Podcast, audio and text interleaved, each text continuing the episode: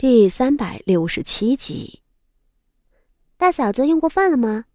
若用过了，就随我一同过去。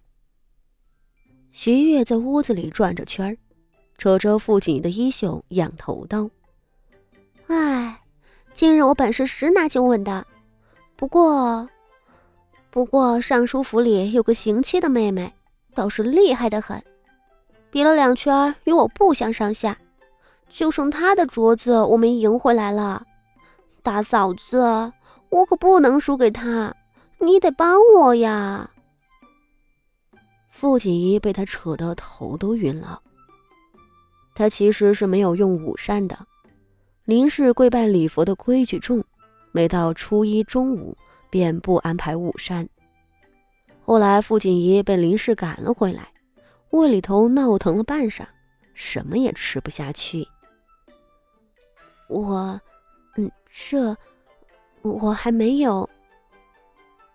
傅锦仪本想说自个儿还没有用午膳呢，如此至少能推脱一二，可话到了嘴边，突然就想起今日在神龛中林氏对他说的最后一句话，要立即动手，不能耽搁。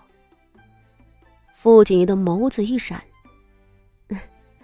二妹妹，我已用了膳，倒是正巧想去前头的园子里赏春呢。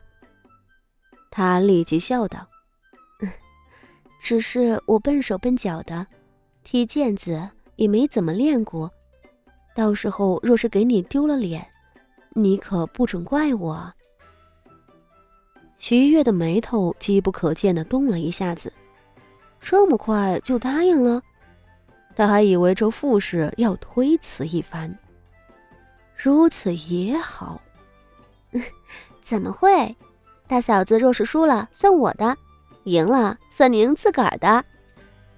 徐月爽利的道：快走吧。那你容我换一身衣裳。傅锦一笑道：你可等着我。说着由丫鬟服侍着进了里间。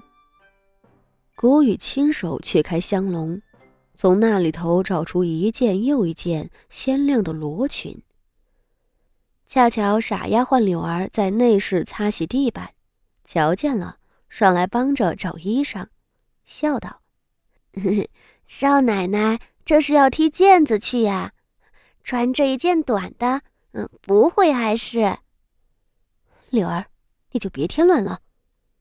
谷雨斥道：跟你说你也不明白，这哪是衣裳的事情，擦你的地去。柳儿吓得连忙缩了头。谷雨却又愁眉苦脸地转过身来，朝傅锦仪道：少奶奶，您您答应他做什么呀？却踢毽子，还是跟着尚书府的小姐们一道？谁知道他葫芦里卖的什么药？傅锦仪的手指一顿。是啊，谁都不知道他想做什么，我根本就看不透他。而前头的院子里等着我的，还不知是什么龙潭虎穴呢。他轻缓的道，旋即却是一笑，看向谷雨：你别担心，越是这样我越要瞧清楚他到底卖的什么药。快把方才柳儿挑的那一件拿来吧，踢毽子倒是正合适。谷雨一怔，低声道：少奶奶有了准备。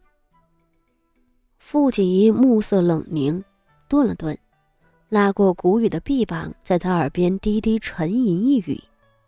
谷雨听得一惊：少奶奶，您您……谷雨的脸色都发白了。您这样太冒险了，荣姑娘根本就查不出来那盒东西里到底有什么蹊跷，您竟然就这么……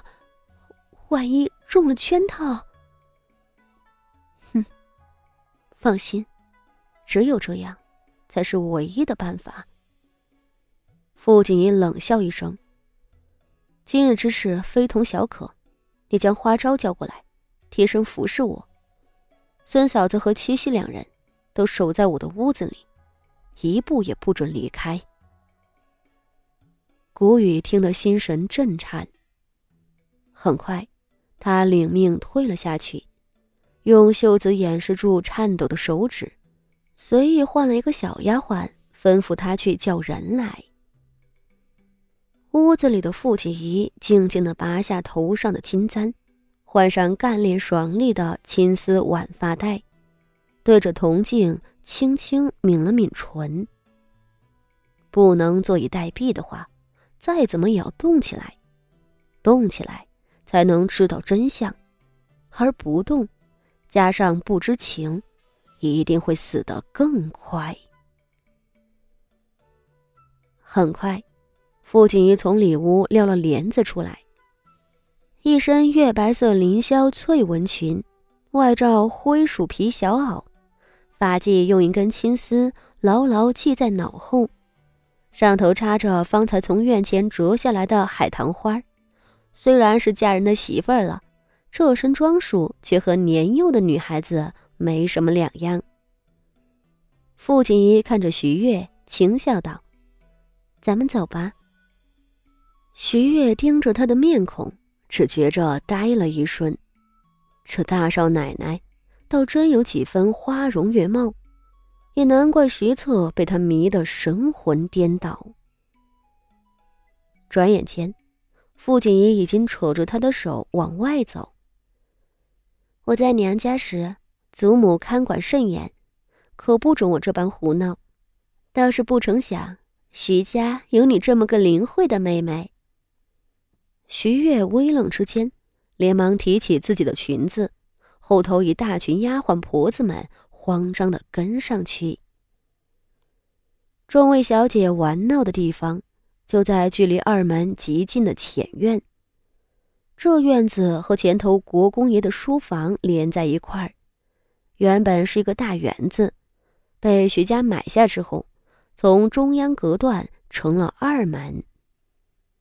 这样的园子自然是不如后头太夫人住的芙蕖园，也不如傅锦仪住的明园，只是这园子里旁的没有，杏树和梨树种得漫山遍野，活像个金胶的果树桩子。这果树瞧着不起眼，然而在春光里头，杏花梨花漫山遍野，倒别有一番景致。前头传来女孩子们的笑闹声，傅锦仪和徐悦两个人远远地走近了。